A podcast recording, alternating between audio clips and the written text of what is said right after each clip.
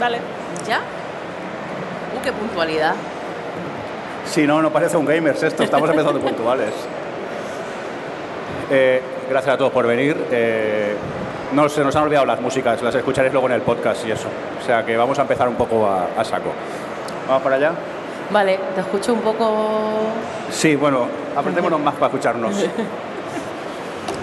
Ahora, vamos para allá.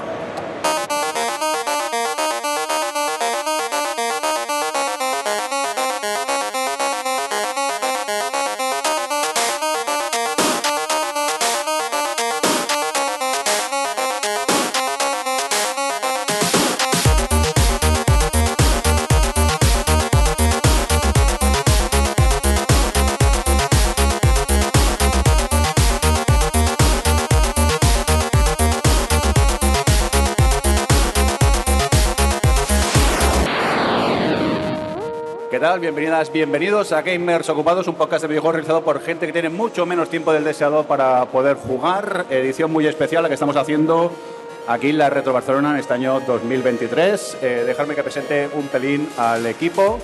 Eh, Rafa, ¿qué pasa? ¿Qué hacemos aquí?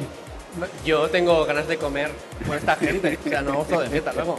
Yo vengo a comer, ya sabes que yo hago podcast para comer, así que cuanta más gente mejor. Venga más a comer. para mí. Y, y acabas de comer. Te acabamos de publicar la foto. o sea Comer es que- un continuo. Ya, ahí está. Es la excusa perfecta para hacer el Gamers, comer. ¿Qué pasa, Adriana? ¿Qué haces aquí tú hoy? Yo he venido solo para luego irme a las retro de esa de los ritmos. ya cuando acabemos el podcast ya os veo allí. Dime la verdad, nada más entrar, que te hemos perdido la pista. ¿Has ido al baño o a la- lo de las Al máquinas baño, de ritmos? al baño. Ah, vale. He estado tentada de irme ya a echar una. a pedir turno, ¿no? Ya, a dejar cinco duros allí en la máquina para poder jugar. Aida, ¿qué pasa? ¿Cómo estás? Bien, yo es que ayer ya estuve por aquí, entonces ya he ido viendo un poco las máquinas que hay, todas las tiendas que hay.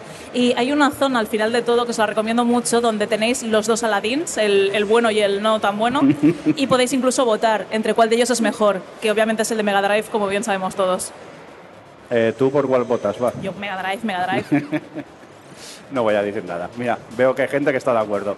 Eh, un cordial saludo también de quien nos acompaña. Yo soy el señor Mirindo y, por cierto, a- al Johnny Malo hoy no lo tenemos.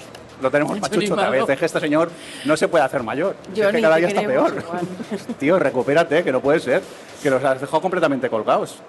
Pero bueno, eso, Johnny, que te echamos de menos. Pero bueno, al menos cuando vayamos a comer mm, podemos repetir postre. Rafa, mm, no, si no vas tú, va Aida, aquí en el guion que me he hecho de tres páginas.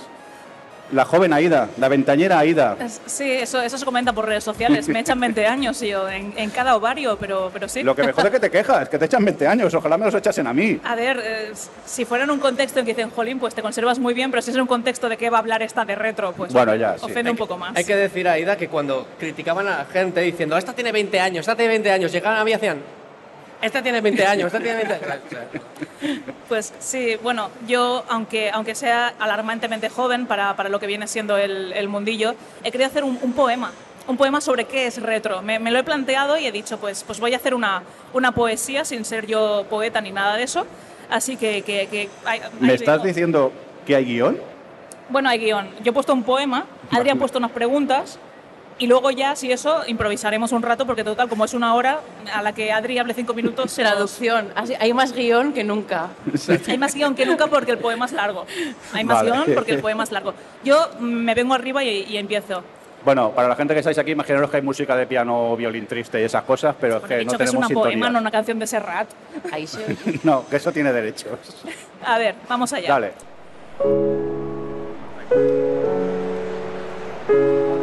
¿Qué es retro? ¿Y tú me lo preguntas?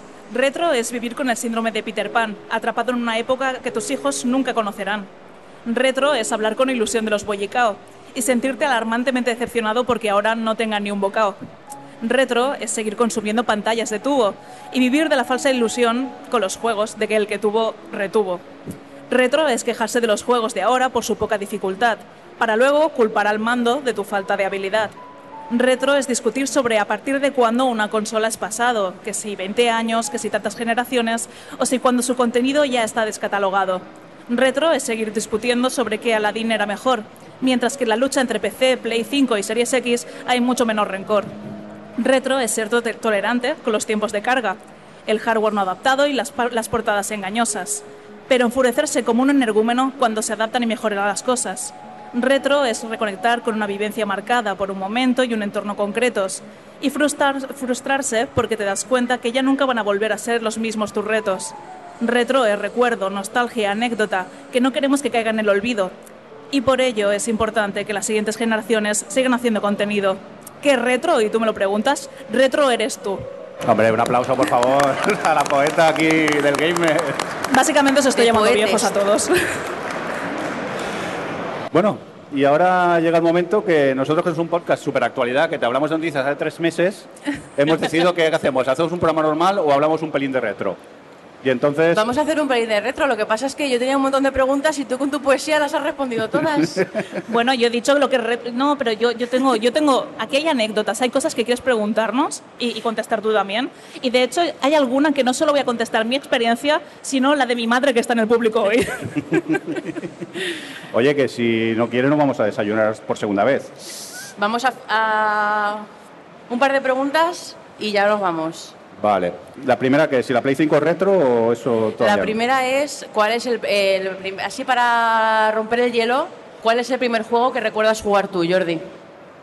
O sea, tú me quieres humillar, ¿no? Porque yo el primer juego que fue, fue el Pong, en recreativa, que uno tiene una edad ya. O sea, tú lo primero que jugaste ya fue en, en recreativa, no, no en casa. No, no, yo, claro, a ver, ¿de qué año es el Pong? Es, es por subrayar la edad.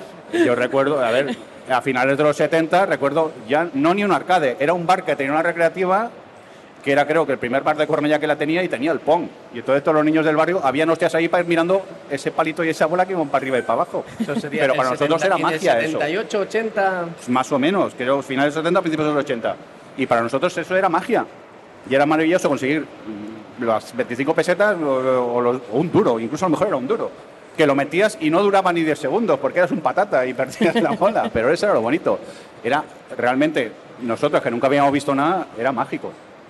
No sé, vosotros jovenzuelos, a ver la ventañera. A ver, la, la ventañera también tiene una edad, entonces no sabría decir cuál es el primer juego que recuerdo haber jugado, pero sí que tengo muchos recuerdos de siendo pequeña em, jugar a- al Sonic 2, jugar a... De hecho, Sonic 2 eh, especifico, yo tengo un hermano cinco años mayor que yo. Si habéis jugado a Sonic 2, sabéis que Tails es un personaje que no aporta absolutamente nada, excepto en momentos concretos. Pues lo que hacía mi hermano era jugar, avanzar la pantalla, sí, estoy hablando de tu padre, y se dedicaba eh, ir tan rápido que yo me salía de plano concretamente. Entonces, ¿qué pasa? Que luego había momentos en que él necesitaba que Tails lo cogiera, le subiera y le llevase a algún sitio. Pues mm, yo, joven y rencorosa como era entonces, me dedicaba a ir volando por toda la pantalla lejos de su alcance para castigarle por todo ese rato en que yo había estado siendo mm, desplazada de plano. Aparte de eso, tengo recuerdos también, de, sobre todo con PC. Eh, yo siempre he sido de jugar mucha aventura gráfica, así que el primer recuerdo que tengo de, de juego que completé al 100% fue Sam Max Hit the Road. Para mí es mi aventura gráfica favorita aún a día de hoy. Y, y de hecho fue una de las sensa- sensaciones así más satisfactorias, el hecho de llegar a pasarme a un juego y, y conseguir acabar algo que había empezado y que me había llevado tanto, tanto camino. ¿Qué me decís vosotros? Rafa. Pues mi primer juego, mira, da la casualidad que tengo aquí, lo llevo siempre encima, ¿sabes? Nunca sabes cuándo te vas a aburrir. Sacar la cinta y cargarla con el móvil es, es lo más habitual. Joder, Eh, soy mayorcísimos, ¿eh? Perdón, perdón. Esto ahora, vale, esto ahora vale un pastizal, unos 5 euros. Eh, Horacio se va a esquiar.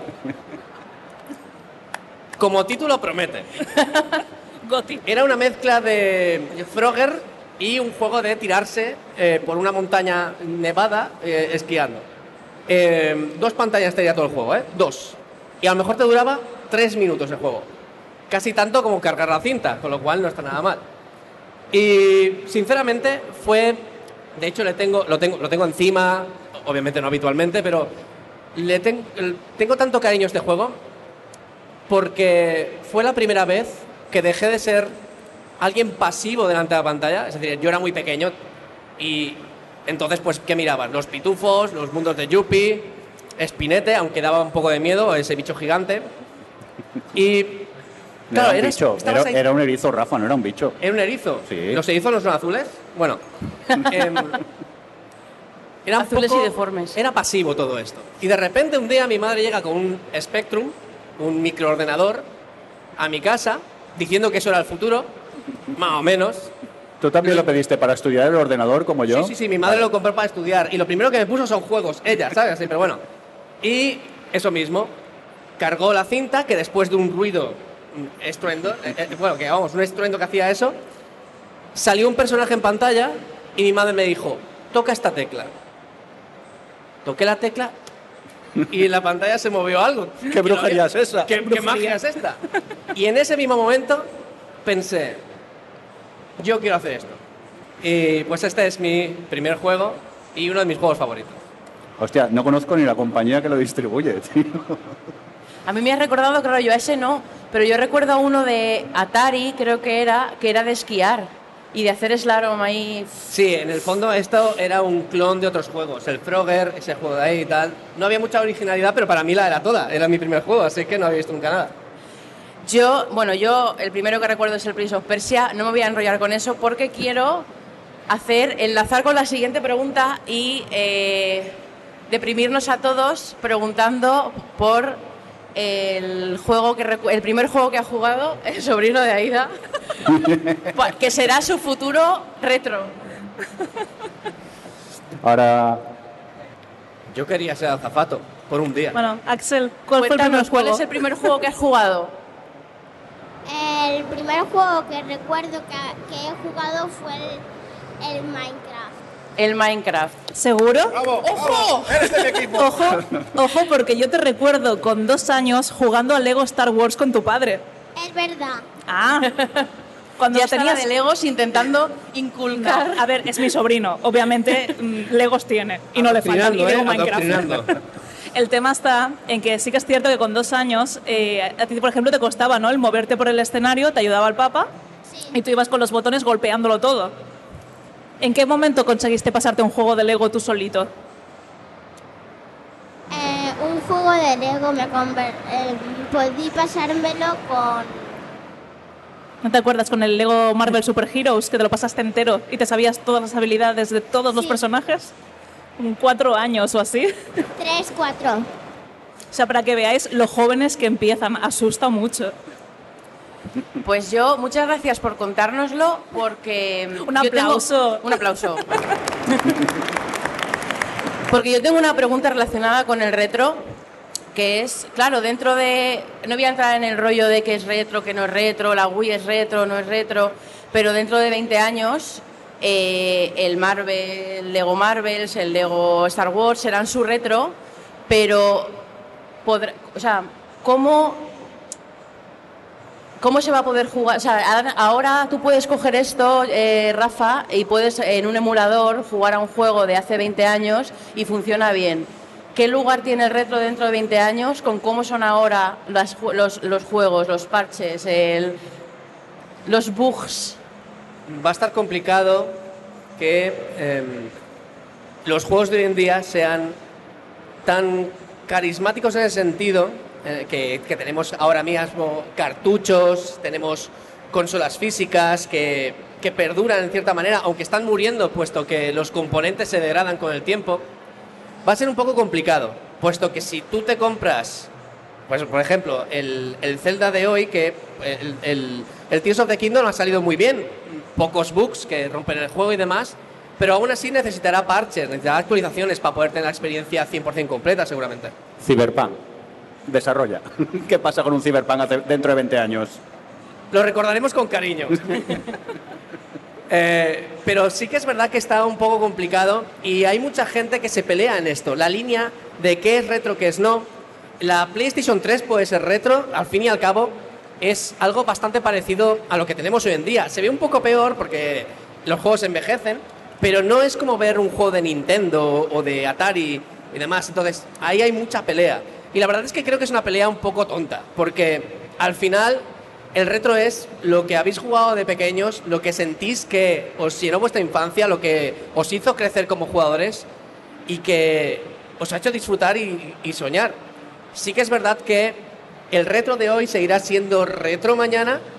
Eh, quizás al final acabe llamándose vintage o algo así, no lo sé. A lo mejor tenemos que cambiar el nombre. Pero sí que es verdad que si no hacemos esfuerzos y exigimos a las empresas algún tipo de manera de preservar el videojuego lo mejor posible, va a ser bastante complicado que hablemos de retro como tal en unos años, porque es difícil de preservar algo que es digital y algo que te pueden cortar totalmente la descarga, como ha pasado, por ejemplo, con la 3DS, que ya no tienes acceso a los juegos que has comprado online. Que hay gente que ha hecho esfuerzos comprándoselo, eh, conservándolo y demás, pero vete a saber qué pasa aquí unos años.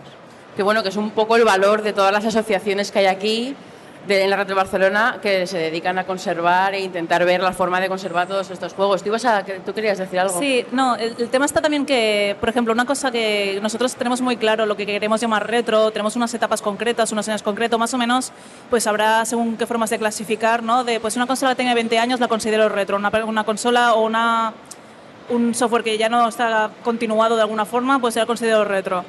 Pero, por ejemplo, eh, la diferencia para los eh, más pequeños que tenemos hoy por aquí es que para ellos absolutamente todo lo que no han vivido, es decir, una Play 3 ya es retro si no la han tenido en su casa de salida.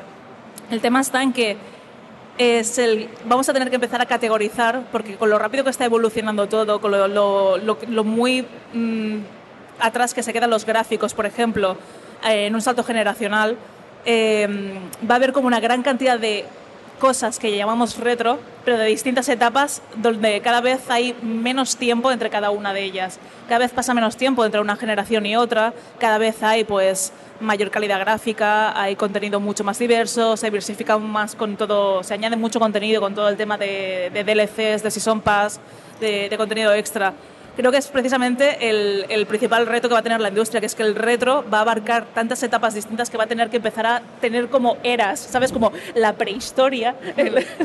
Pero creo que al final la base de esto está en lo que estaba diciendo Rafa, ¿no? Que al final el retro, si hay que acordar en una cosa, es que está relacionado, tiene mucho que ver con nuestra infancia, con la nostalgia, con lo que nosotros vamos a recordar de aquella época, y o sea, de cuando éramos pequeños o jóvenes y, los juegos que nos marcaron. Y no, porque tú, Jordi, esto hablábamos tú y yo ayer, eh, cuando tú piensas en retro, ¿qué piensas? ¿Te acuerdas de cuando jugabas antes? No es algo que te apele. Hombre, yo pienso principalmente eso lo que dices tú en tu infancia, en cuando conseguías las 875 pesetas para poderte ir al corte inglés y comprarte un juego que estabas meses para poder conseguirlo, echarle muchas horas a ese juego, porque antes es que tampoco tenías tanta variedad y tenías un juego y lo exprimías todo lo que podías. Ahora como tengas Steam, que ya en la cola de pendientes tenemos 2.000 millones de juegos, a lo mejor ya no los disfrutas tanto. Y recuerdo eso, el, poder sentarme en el ordenador, eh, bueno, odio un poco los tiempos de carga en este momento, aunque por otro lado me estaba bien, porque eso también lo echo de menos, porque en esa época también me podía comer un bocadillo de nocilla, no pasaba nada, no engordaba, y una vez me acababa el bocadillo ya estaba el juego cargado. Pero bueno, el tema es eso, esa sensación, esa magia al principio. Yo no sé vosotros, pero para mí los ordenadores, al principio los juegos eran magia. Tú apretabas un botón y el, el píxel ese que para ti era Indiana Jones saltaba y, y, alucinabas. Y es esa sensación que tienes eso, de los juegos que has jugado en tu inicio, en tu infancia. Perdón, me repite la pregunta, es que me... es que no, estábamos un poco a raíz de lo que decíamos de que se ha ido la ida por el que retro, que es no, que vamos a considerar retro, que al final es lo que decías tú, es la nostalgia y es el recuerdo. Otra de las preguntas que tenía para vosotros es pues iba un poco en la línea de lo que estabas diciendo tú, Jordi, porque a mí me pasa que es verdad que cuando éramos más jóvenes, eh, que, que, no digo que sea mejor ni peor, eh, pero tenías un juego y lo exprimías y lo exprimías y claro, yo tengo muchísimos recuerdos de momentos concretos de videojuegos que me han marcado porque me han sorprendido, porque... Dime uno. ¿Eh? Uno, dime uno. Yo es que tengo mucha, mucho cariño, o sea, esto no era tan pequeña, a lo mejor tenía, pues no lo sé, 14 años con el, con el Mario Kart de la Nintendo 64, la mejor consola, eh, estar con mi padre y con mi hermano tardes enteras, pero tardes enteras, jugando al circuito, que no me acuerdo de cómo se llamaba, pero este que era como muy de tierra todo el circuito. No sé si os acordáis, pero bueno, eh, creo que era el de... No, no, el de Bowser era el castillo con la lava. Bueno, eh, y vueltas y vueltas y vueltas. Eso con mi padre y con mi hermano. Y con mis amigos el parque bebé. A tirarnos cosas, a tirarnos cosas, a tirarnos cosas. Y es algo que cuando me acuerdo, pues me, pues me lleva a mis 14, 15 años, a tirarme hasta las tantas con mis amigos en... Sí. Yo es que me has recordado un verano de NMSX, el Maze of Gallius, con dos amigos en el pueblo, que encima con esa edad sabíamos tres palabras en inglés y el juego venía en inglés y entre los tres deduciendo qué nos podía estar diciendo ese personaje, a ver qué teníamos que hacer. Recuerdo en un pueblo de 3.000 habitantes buscando un diccionario de inglés que no encontramos por ningún lado. Pero es eso, esa comunión de estar los tres intentando avanzar en el juego y lo que no podía hacer uno lo, lo hacía otro. Y eso también, ahora, bueno, quizá que en online ahora también recuperamos un poco eso, pero no es lo mismo. El poder estar físicamente en la misma habitación, uno juega y dos miran y van opinando, eso también lo he hecho un pelín de menos. Sí, yo todos los juegos de terror que he jugado, todos ha sido viendo a otra persona jugar. Y, y, bueno, aunque bueno, ahora hay una versión actualizada de eso que es ver a Rafa jugar a juegos de, de miedo en Twitch, Es que no se asusta. Twitch. An- Antes era ver al hermano, ver a- ver al hermano, ahora se ve al twitchero. Entonces, la pregunta es, ¿qué echo de menos de aquella época o qué? No, bueno, un, eh, un momento así de jugar que Pues más que jugar yo, lo que a mí me ha marcado también mucho es, es eso, es ver a mi padre por primera vez jugar.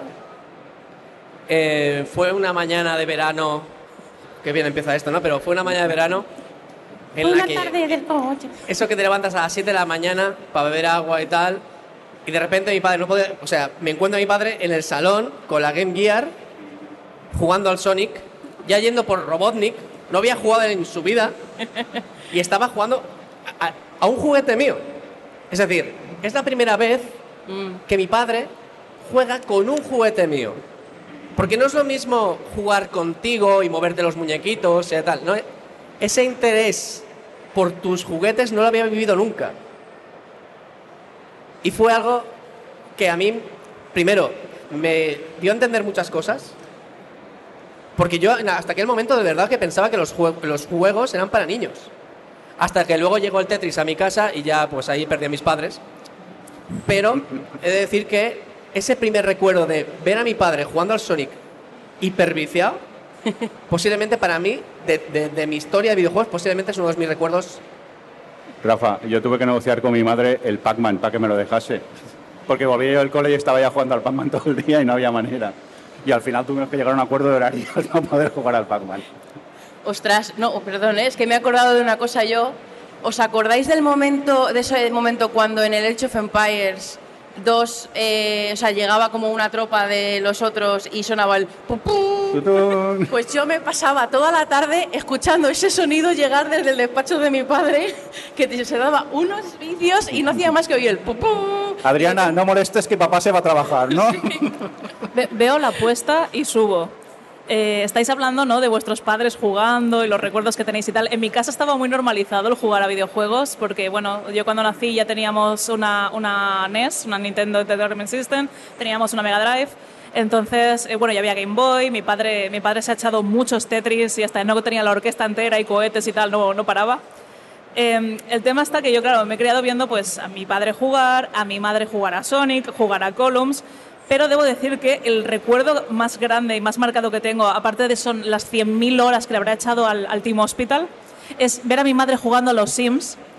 Eh, jugar a los Sims es como una especie de, de lapso temporal en el cual tú empiezas a lo mejor a- después de comer eh, o bueno, en el caso de mi madre, ¿no? Pues empezaba por la tarde, yo me iba a hacer cosas, incluso podía irme a jugar un partido de baloncesto, volvía y tal, y mi madre estaba exactamente en la misma posición en que la habíamos dejado.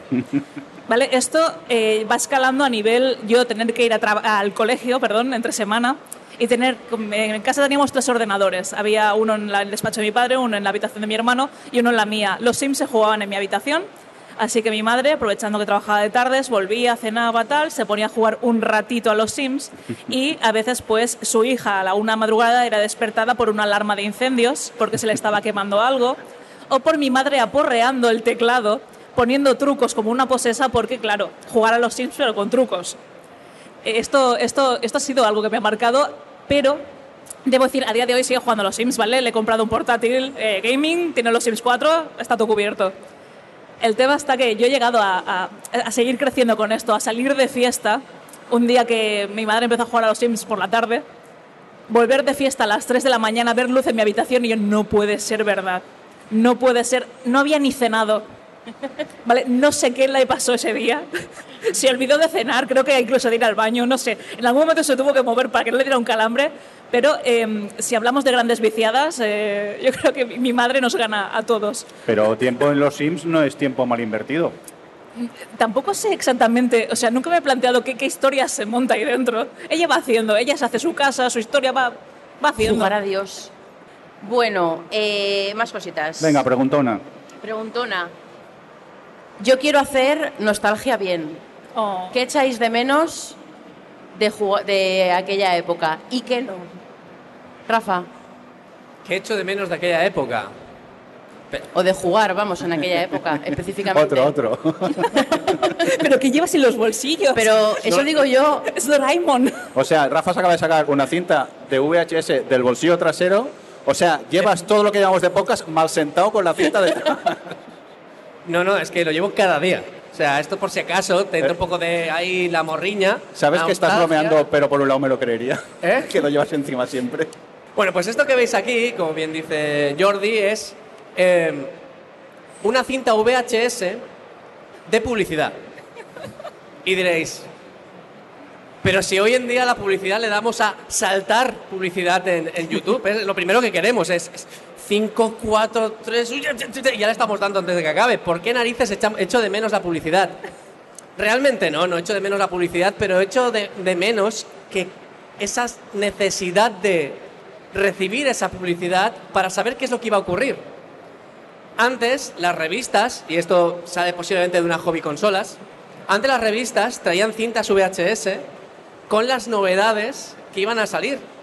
Y estábamos todos expectantes para, para, para poner esta cinta que, si os fijáis, en, en la portada hay una calavera, porque esto era el canal pirata. Hay una calavera, no sabías que había dentro, era pura sorpresa. Hoy en día, los anuncios molestan más que otra cosa, y es normal, es como evoluciona la historia. De hecho, posiblemente a mis padres les molestaba que yo pusiera esto en la televisión, con lo cual, más o menos. Pero tenía una cosa y es que era entretenido. Estas cintas eran pequeñas películas, porque no solo era la publicidad, sino que tenía una narrativa. Tenían un poco de historia muchas veces.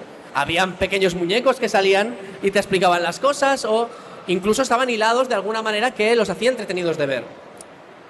Y tampoco te explicaban tanto, que eso es bastante interesante, dejaban mucho a la imaginación.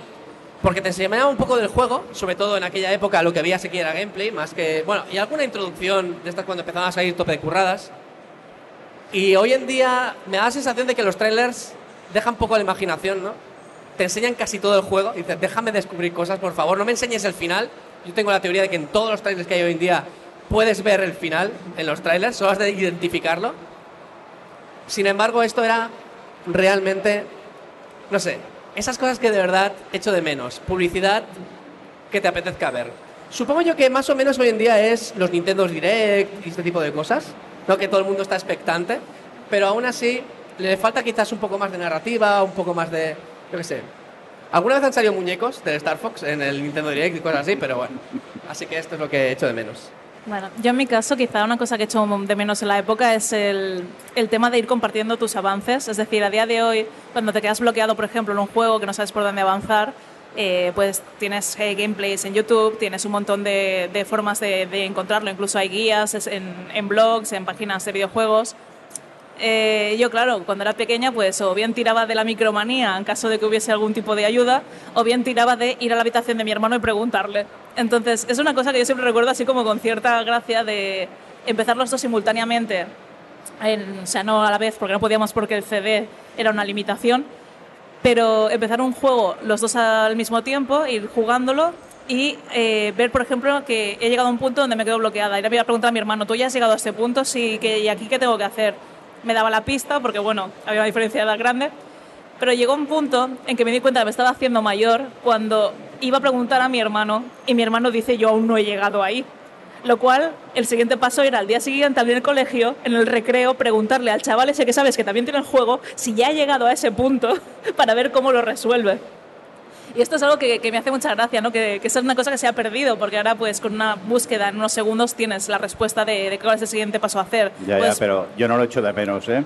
El quedarte bloqueado y no y no poder preguntar a nadie.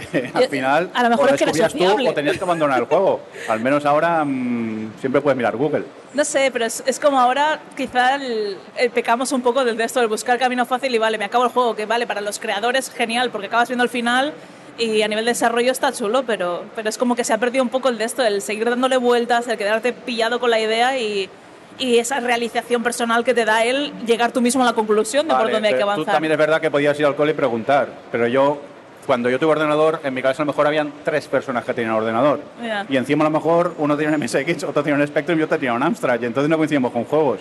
Y era muy frustrante el eso, quedarte bloqueado.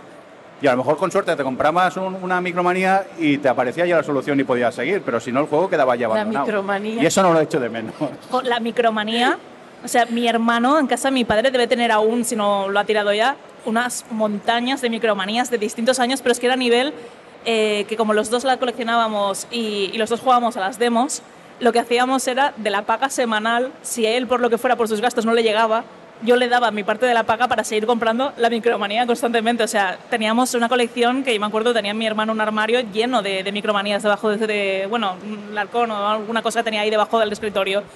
Y, es eso, la, mayoría de juegos que he podido probar y tal han sido por demos de micromanía, que esto también es algo que se ha perdido. Es lo que iba a decir, que ahora como que se ha perdido un poquillo la cosa de las demos. Yo me acuerdo, pero ya no la micromanía, la PC no sé cuántitos. Venían todas siempre con CDs, con software, con juegos. Con CDs, Uno de los juegos a los que yo más me he Con viciado... CDs. ¿Eh? Con CDs, Con gente CDs, joven. perdón, pero- ya el CD ya no es retro. Ojo, también he traído El a ver que yo he jugado con disquete, que tampoco soy tan, tan joven, no tengo Era el 20 Steam años de en la verdad. época. En los kioscos eran el Steam de la época. Ibas al kiosco y podías salir cargado de juegos. Si no, demos, porque las revistas estaban eso, cargaditas. Yo uno de los juegos que más recuerdo jugar era en Windows 95, uno que venía en una revista que se llamaba Astro Rock. No sé si lo- os sonará, porque yo creo que es uno de estos juegos que, pues bueno, súper sencillitos, que vienen ahí de regalo, que iba- tú ibas con una nave, era una especie de actualización 3D del, del de las navecitas, que ahora no me sale. De asteroides. Del asteroides. Eh, y tú ibas con una nave rompiendo rocas, rompiendo al ritmo de rock, y me podía tirar tardes enteras con ese juego que me venía con el PC, no sé, pues no sé si fue el Micromanía o el PC Now o alguno de esos. Pero lo de las demos es una pena que se. Eso sí que es una cosa que yo diría que, que echo de menos, porque ahora cada vez hay. A ver, Hay menos en Steam accesibles. tienes, tienes demos de muchos juegos, pero no es lo mismo. Es como ya tienes que tener muy claro el, bueno, quiero probarlo, quiero comprármelo. No, no es como, mira, me ha venido este contenido, lo tengo aquí, voy a tirar de ello, porque ahora tenemos tantas cosas por jugar que no te planteas el voy a probar esta demo, a no ser que sea un juego que estás dudando si comprártelo o no. Bueno, ahora, bueno, esto ya a lo mejor es salirnos un poco del tema, pero estaba pensando que pienso un poco en, en, en Johnny Malo, pienso un poco en Alex, que ha venido alguna vez al programa, que al final con ellos, por ejemplo, que tienen el Game Pass, sus demos es tener el Game Pass y ir probando un poquito. O sea, no sé si de forma natural, cuando empiece a ver más, pues ahora que está el PlayStation, eh, bueno, el nuevo PlayStation Plus, que también tiene como una base de juegos, a lo mejor el nuevo, la nueva demo es tener un, un servicio de, de catálogo que pagas al mes y poder probando hasta que tengas uno que... De hecho, lo pienso, a quien sí le está funcionando bien lo de las demos es a Nintendo, porque muchos de los juegos que van a sacar sí que tienen demos jugables y ahí es donde te puedes hacer una idea de cómo va a ser el juego. Y claro, a ver, no es lo mismo plantearte, el, voy a testear la demo de un juego de Steam que me cuesta tanto dinero o me lo puedo encontrar rebajado, que un juego de Nintendo que sabes que no lo vas a encontrar rebajado ni de segunda mano, ni que pasen los años, ni nada. Entonces yo creo que quizá ahí sí que es cierto que yo, por ejemplo, eh, he descargado más demos y he probado más cosas en la, de, en la Switch que en, la, que en ninguna otra plataforma. Por cierto, hablando de Nintendo, ¿dónde está mi Zelda, Adri? Quiero decir públicamente que Adrián Izquierdo me ha robado mi copia del Zelda. No sé de qué Porque no le llegó la suya y, y me ha confiscado la mía. Porque a ti te daba igual, tú estás enganchado al Minecraft Eso es cierto. y yo tengo Otra una droga. obligación con Link. Ese mundo hay que salvarlo. Oye, ¿qué tal? antes. ¿Cuántas horas has echado de momento? ¿Eh? ¿Cuántas horas has echado? Cuatro, cinco, por ahí. ¿12? Pues las, que, las mismas que tú has echado al Minecraft desde que estoy en tu casa, melón. Eh, es maravilloso, porque cada uno está jugando a su casa y no nos hablamos, es el yo paraíso. vengo de ¿eh? Madrid para verlos y es bueno, venga, me voy a jugar al Minecraft. Gracias. ¿Qué tal el Zelda de momento? Ah, muy bien, la verdad es que llevo muy poquito, pero de momento eh, me está pareciendo una pasada cómo han actualizado. Bueno, al final es un poco la misma base del juego anterior, pero han actualizado todas las habilidades de Link y es una cosa que me ha gustado mucho el cómo ha ver cómo ha reaccionado Nintendo al juego anterior, a la respuesta del público con el juego anterior, porque en el anterior ya lo sabréis, eh, con las físicas, con las pocas cosas que se podían hacer, salían millones de vídeos de gente haciendo virguerías eh, y locuras, y ahora lo que ha hecho Nintendo con este es potenciarlo y dándole a Link habilidades para construir cosas, por decirlo de alguna forma, y, encima y con construirlas y luego poder darles movimiento. Entonces yo espero que a partir de ahora los vídeos que salgan del Zelda, del Tears of the Ya Kingdom, será una locura, va a ser una locura. Eh, yo tenía otra pregunta más que quería haceros, Ahí la que estoy buscando en el guion. Ja. eh, allá, ¿cómo habéis evolucionado como jugadores desde que erais pequeñitos? O sea, cosas que os gustaba jugar de adolescentes, tipos de juegos o formas de jugar, que ahora ya no lo seáis, que habéis, hayáis notado esa evolución. Yo, en mi caso, no es que haya evolucionado yo, es que ha evolucionado el, el tipo de juego. Es decir, claro, yo eh, siempre he sido muy de jugar juegos muy narrativos, aventuras gráficas, eh, incluso pues algún FMV, eh, alguna visual novel, ¿no? RPGs con historias muy densas. Y el tema está que todo eso sigue estando a día de hoy. Lo que pasa es que las aventuras gráficas quizá ya no optan tanto por una mecánica más tipo click and point, eh, point and click, sino optan más por juegos de estos tipo Choices Matter, con Quick Time Events, con... Entonces, claro, es como, sigo jugando en esencia lo mismo, pero en la correspondiente forma en la que ha ido evolucionando. Es decir, pues sí, puede ser en un formato más visual novel, puede ser en un formato más RPG. O sea, es como, vale, sí, eh, antes podía pasarme mm, 40 horas, 50 horas, las que fueran, jugando a Pokémon, y ahora pues me las puedo pasar pues unas 130 mm, que me sobraban ahí jugando en persona, pero que decir, la esencia del RPG por turnos sigue siendo algo que me llama mucho. Claro, no es como que haya evolucionado yo como jugadora, es que el juego se ha vuelto mucho más complejo, incluye otras mecánicas, incluye otros estilos de lucha. Eh, he jugado un Final 7 en su época y he jugado un Final 7 Remake ahora. Es decir, claro, no es que yo esté cambiando como consumidora del producto, es que lo que sí que está cambiando es un poco el tipo de juego. Me cambian el sistema de combate, me cambian alguna cosa más. Pero en esencia creo que sigo jugando plataformas, RPGs y, y aventuras narrativas. Y algún fighting de vez en cuando, porque bueno, jugaba Tekken 2 y jugaré al 8 cuando salga. Yo es que, por ejemplo, lo, eh, lo mío tiene que ver un poco con la ocupación, con la gamer ocupación. Y es que yo jugaba muchísimo a juegos tipo SimCity, eh, el los Roller Coaster Tycoon y todos los Tycoon posibles. Y ahora juegas estos- el Cult of the Lamb, que también tiene su parte de estrategia. Claro, bueno, y, y bueno, y al, a, yo que sé, al, ay, al de la granjita, eh, Stardew Valley. al Stardew Valley, a esos que son pozos de horas, pero es verdad que ya me cuesta, o sea, como que me planteo mucho, van a sacar el Cities Skylines 2, lo tengo ahí en el favoritos de Steam, pero no sé yo si me atreveré, porque es un juego que es de echarle muchas horas, echarle muchas horas, y como que tengo esa sensación de cuando el poco tiempo que tengo para jugar, me apetece que sea un juego que además tenga, una, na- tenga más narrativa. Que sí que eso lo noto. No te hagas Antes, la dura que lo vas a jugar. Calla. De más, jo- de más joven me daba un poco más igual, a lo mejor narrativa, no narrativa. O sea, como la parte más lúdica me llenaba mucho y ahora me, me hace falta un poquito también esa otra parte. Por aquel fondo norte, Bueno, yo como jugador he evolucionado en que tengo trabajo. Entonces, eh, antes quería juegos que me duraran 60 horas, ahora si me duran una hora y media y lo puedo jugar con el móvil, mejor. ¿Sabes? Porque el- y lo juego en, en el metro, en el trayecto para el trabajo, no tengo más tiempo para jugar. oculto juego por la mamá. Exactamente. Eh, lo, lo que también he evolucionado es en que cuando empiezas a jugar todo es descubrimiento, todo es nuevo. Entonces cualquier juego es una aventura realmente. Hasta el juego más tonto, el juego que tiene menos chicha, es una aventura. Pero claro, después de tanto tiempo, también es verdad que ahora, si no es un juego para móvil que dura pocas horas, me interesan más los juegos que son aventuras, de descubrir, de, de ver qué hay en el horizonte y decir, quiero llegar hasta allí. Porque necesito eso, eh, el descubrimiento, ¿sabéis? Por ejemplo, Zelda lo hace muy bien esto. Eh, lo, tengo que, lo tengo comprado y jugado un ratito, pero no tengo mucho tiempo. También Elden Ring es un poco eso y lo hacen muy bien. Ves algo a la lejanía y dices, quiero llegar hasta ahí. Esa sensación de descubrimiento continuo, de que no sabes qué va a ocurrir en la siguiente esquina, pese a que también tengo por defecto que como diseño juegos y demás, los he estudiado mucho y es difícil sorprenderme. Rafa, jugar contigo es imposible, que lo, quieres sé, ver todo, eh, tío. Me pone muy De nervioso. hecho, en mis directos también un poco eso, ¿no? Me pongo a jugar y digo, ahora va a pasar esto. Y pasa. Y dices, pero que me sorprendan, mm, mm, vamos, es lo que más me gusta y es lo que busco.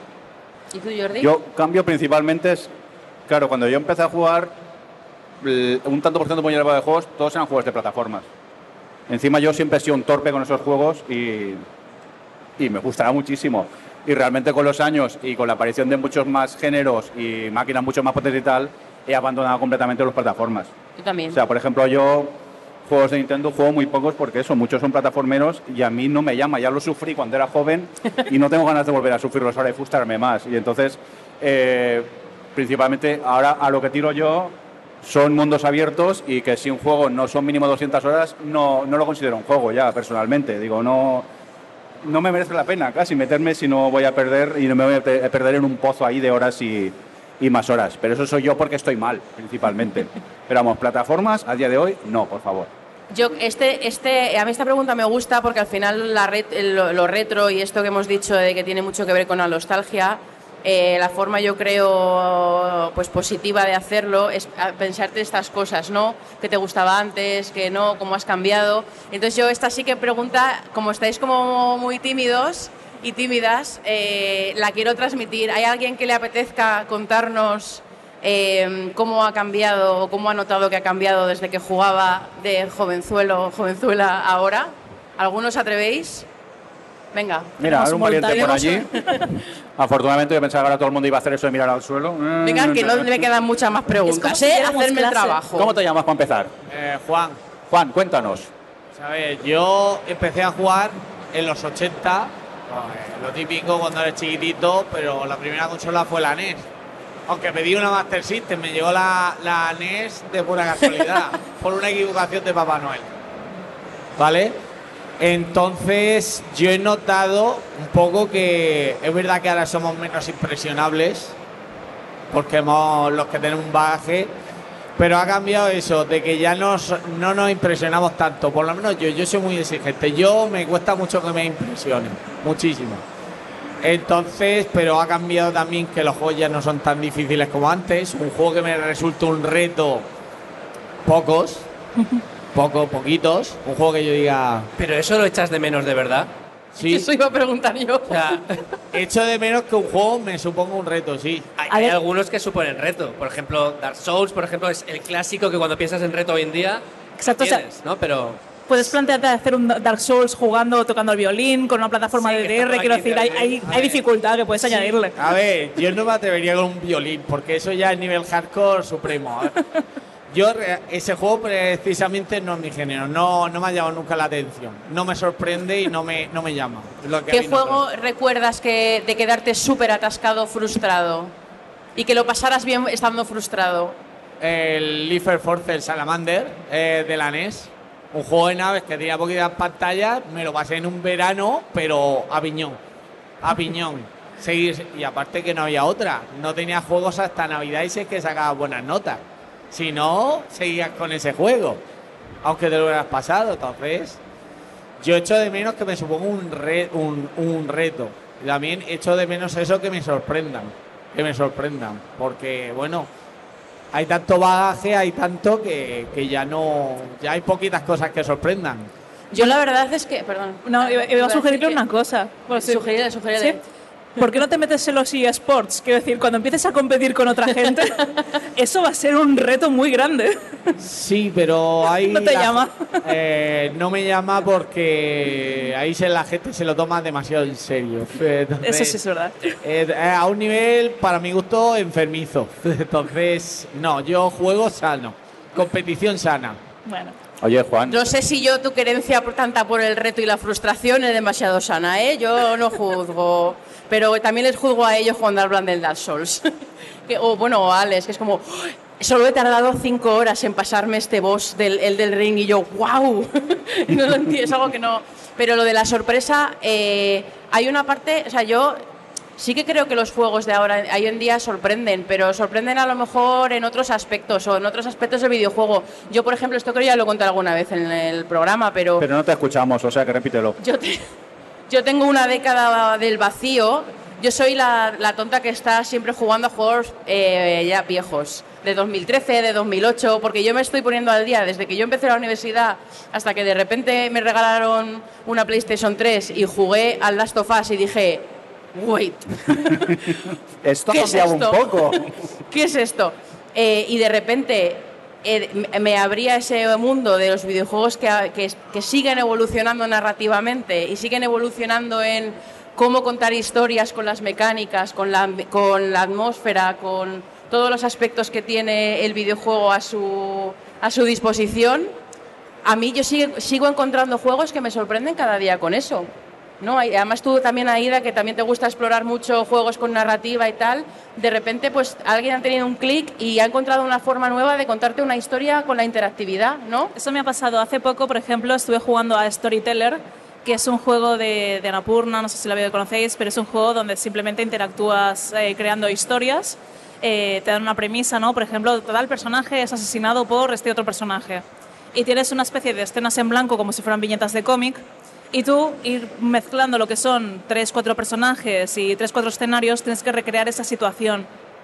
Esto, de hecho, Annapurna lo ha hecho también con Pilgrims, con, con algún otro título. No, Am- Annapurna no, perdona, Amanita, me estaba equivocando yo y digo antes de que Rafa me corrija.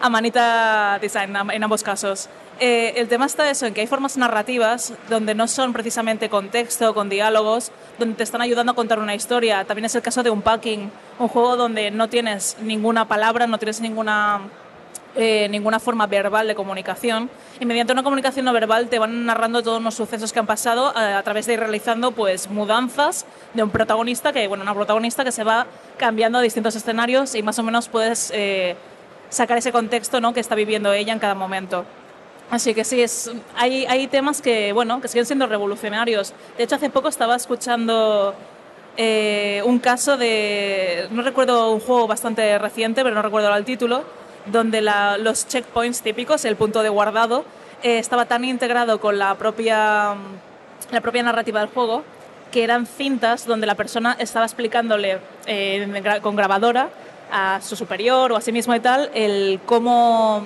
qué, qué acababa de pasarle, después de entrar dentro de la habitación y ahí estaba infestada de bichos o estaba de tal, ¿no? y el cómo el punto de guardado era exactamente una persona guardando todo su progreso de una forma verbal, ¿no? Es, es como cada vez se están sacando nuevas mecánicas eh, y hay juegos que están siendo muy originales y muy revolucionarios por ir implementando este tipo de cosas y es genial el ver cómo la industria va evolucionando en ese sentido también. Gracias por animarte. gracias, Eh, ¿Alguien más se anima con esto? Por aquí delante. Mira, aquí delante, por favor. valiente. Qué guay que nos hacen el programa, ¿eh? Sí, Esto sí. es maravilloso. Buenas. Dinos tu nombre, por favor. Acerca, Anabel. acerca. Anabel. Anabel, cuéntanos. Bueno, yo esto lo hablo muchas veces con mi novio, ¿vale? Mm. Y es que a lo largo de la... De, bueno, nosotros llevamos cuando... Acércate al micro, acerca, que no te lo oímos, oímos, si no. que estamos sordísimos. Vale, vale. Muchas veces lo hablamos él y yo, ¿vale? De que muchos juegos retro, digamos, tanto de pixel art como en 3D, por ejemplo, todo lo que es el mundo que abarcaba ese videojuego, yo que sé, los Zelda o el Shenmue, sobre todo el 2, cuando te vas a, por ejemplo, a Hong Kong, el Shenmue 2, tú, por ejemplo, ves la ciudad y dices, hostia, qué grande que es la ciudad, cuántos detalles. Pero claro, está la- el, que además sale parodiado en el juego de los Simpsons, lo de, la, lo de la pared está invisible, que no te deja pasar más allá. Y es aquella imaginación que tú decías, hostia, ¿qué habrá más allá? ¿Podré ir a este barrio? Y era un poco como aquello que te lo imaginas, hostia, ¿te imaginas que, vas aquí o te vas allá o te vas hasta el punto del mapa y en cambio... Ahora tenemos, por ejemplo, el Red Redemption, eh, lo- lo- los nuevos Zeldas, que sí, que es una puñetera pasada, con perdón la expresión, que a mí, a mí me encanta la exploración, la aventura, todo esto, pero que no te dan tanto margen a la imaginación. Algunos sitios de Zelda, por ejemplo, sí, que solo me lo ha conseguido hacer, o el Red Dead Redemption, por ejemplo, pero como que ya es lo habitual que ya todo el mundo sea enorme, ya no es tan como los, al menos lo opinamos nosotros, que ya no es como aqu- que aquellos polígonos, poli- aquellos polígonos de, de las ciudades que eran tan cuadriculados que decías, hostia, y, y lo ves, y ahora vuelves a rejugar y dices, hostia, qué cookie, ¿sabes? Entonces yo echo de menos aquel margen de la imaginación y lo mismo en los, en los juegos de, del Advance o de la Game Boy, en fin, ese tipo de, de cosas, no sé. Es lo que echo de menos. Yo creo que eso también tiene que ver con que echamos de menos también ser más impresionables, ¿no? De decir, y ahora ya estamos como súper curados de espanto y a lo mejor nos ilusiona menos estas cosas. Y es verdad que, que creo que es algo que nunca vamos a recuperar por mucho que un juego te dé como mucha imaginación y mucha curiosidad. esa cosa de, de jolín, que, o sea, como que ya estás, estás más, no me encuentro la palabra, estás más curado de espanto. De hecho, es eso que dices tú, el que habrá más allá, ha llevado a muchas personas ahora, en estos años, a coger juegos retro y hackearlos para llevar la cámara más allá. Y efectivamente, muchas veces no hay nada, pero alguna vez te encuentras cosas que sin querer se han dejado los desarrolladores. ¿Hay como cuál? Pues por ejemplo, yo que sé, en Los Simpson eh, hay un juego que si bajas bastante la cámara, en el suelo, en el subsuelo de Los Simpsons, de, de ese juego, no me acuerdo, que sería, and Run uno de estos, hay una lisa gigante. Porque se dejaron ahí el, el- el modelo, no, no se acordaron, mo- modelaron toda la ciudad y dijeron, mira, voy a poner esta lisa para tener en cuenta el tamaño o lo que sea, y se lo dejaron ahí y el susto que te llevas al llevar es, es tremendo. Cosas así. Ostras, me acabas de recordar otro juego que me ha venido como el flash, recuerdo desbloqueado. O sea, ¿os suena un juego de los Simpson que eras Bart en monopatín haciendo grafi, o sea, con la pintura haciendo Bart Simpson Space Mutant. Es, es madre un truño. Me lo he jugado en todas las plataformas. Vaya. Y el 100% Hello, son darkness, una my mierda. old friend. Por favor, es si, si algún stand lo tiene, que lo vaya cargando, que ahora Adri irá a echar una Ah, voy, partida. ahora un juego de los Simpsons y al, for- al fondo que ayer me lo puso Josep eh, y se puede jugar hasta cuatro players, así que no sé qué hacéis después de esta charla, pero yo ahí lo dejo. A ver, aprovecho el recuerdo desbloqueado para haceros otra pregunta. Jordi no cuenta porque ya su primer recuerdo es de recreativa porque Porque él es retro. viejo. Perdón, eh, yo también soy muy vieja. Devuélveme mi celda. Pero de, porque hemos hablado mucho de primeros juegos ya de consola, tú te- eh, tienes ahí tus cartuchos y tus cosas. De recreativa, ¿qué recordáis? Como experiencia, como juego, lo que... ¿Puedo mejorar tu pregunta? Venga, ¿En qué juego te has dejado más dinero en recreativas? vale. En mi caso, Venga. pues recreativa, espera. No, no, no. Se saca una recreativa del bolsillo y vamos. De hecho, no, y me da pena porque hubiera traído la placa de mi juego favorito de recreativa, porque con los años, al final, pues vas buscando y la encuentras. Mi juego favorito es Pang. Un juego en el que, pues, unas pelotas perfectamente esféricas invaden la Tierra. Vale, y tú tienes que dispararles, lo más normal del mundo, en los 80, ¿sabes? Goti, Era- Goti. era lo más normal. Pero de hecho, o sea, hay un escenario que ocurre en Barcelona. Sale la Sagrada Familia y tal, y yo me imaginaba esa situación. Tener que pelear con pelotas gigantes en la Sagrada Familia. Y no verla acabada nunca más porque la destruyen. Bueno, que más o menos. Eh, es un juego muy sencillo, es un juego que es muy fácil de replicar, han hecho miles de clones. Y creo que hasta los clones más tontos es disfrutable. Así que, bueno, Pang. En mi caso. Yo debo decir que en verano nos íbamos a, a Calella con mi familia y entonces había unas recreativas, eh, Sports 333 creo que ya no existe, que ahora es solo un sitio de apuestas y más tipo, eh, otro tipo de, un sitio para ludópatas. Eh, pero en su día sí que mi hermano y yo íbamos mucho y por ejemplo había un, habían máquinas de fighting. En cuanto me pusieron una de Tekken pues era donde yo me dejaba los dineros. Y también por ejemplo con mi hermano hemos jugado muchas veces a, a- a juegos de estos tipo beat'em up. Eh, jugábamos mucho Streets of Rage eh, Final Fight. Entonces es como que el recuerdo que tengo yo era todo lo que fuera fighting ya fueran beat'em ups o fueran eh, pues eh, no sé, al King of Fighters o cualquier sitio que tuviesen alguna recreativa.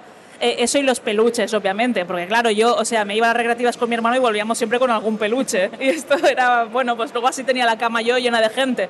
Pero, pero el tema es que tengo los recuerdos estos de ir con mi hermano y él siempre se prestaba a jugar conmigo hasta que fueron pasando los años, me fui volviendo más buena, también eh, pude empezar a jugar en casa, también conseguir algún, algún juego en emulador entonces de, de lucha.